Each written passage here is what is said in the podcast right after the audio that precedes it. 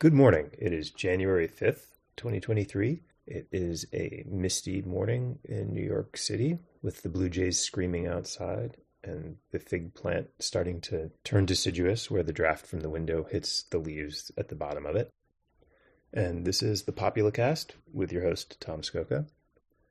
As of this morning, there still is no seated U.S. House of Representatives, thanks to the fact that the would be members of the House's Republican majority can't agree to elect Kevin McCarthy as Speaker of the House after another humiliating day of, failed balloting, leaving the country in waters so uncharted in modern times that I read Politico's playbook this morning.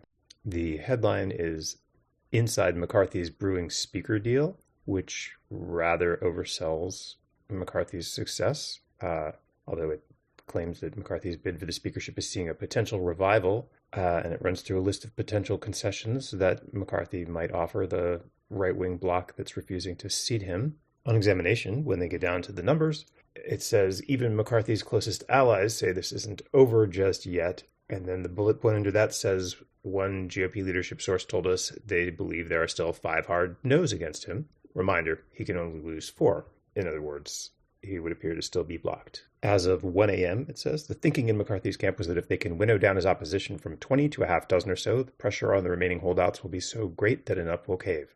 However, one McCarthy ally cautioned us that the situation could get worse before it gets better. The beauty here, of course, is that nobody knows what's going to happen at all. So why not predict that he's going to lose votes and somehow gain ground? Lower down, the newsletter notes that Representative Ken Buck, a member of the Freedom Caucus, who is not one of the Freedom Caucus holdouts against McCarthy, at one point floated, quite seriously in fact, that members host a meeting with booze, suggesting it might help move talks along.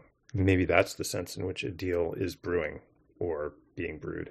In the newspaper, besides a crisis last seen one century ago grips the House, uh, we have India presses own ideas about world order, and football fans forced to weigh their love for a violent sport. And Russian troops use cell phones at their peril, don't we all? Despite a ban on personal cell phones, Russian soldiers in the war zone are still using them to call wives, girlfriends, parents, and each other, and still exposing themselves to Ukrainian attacks.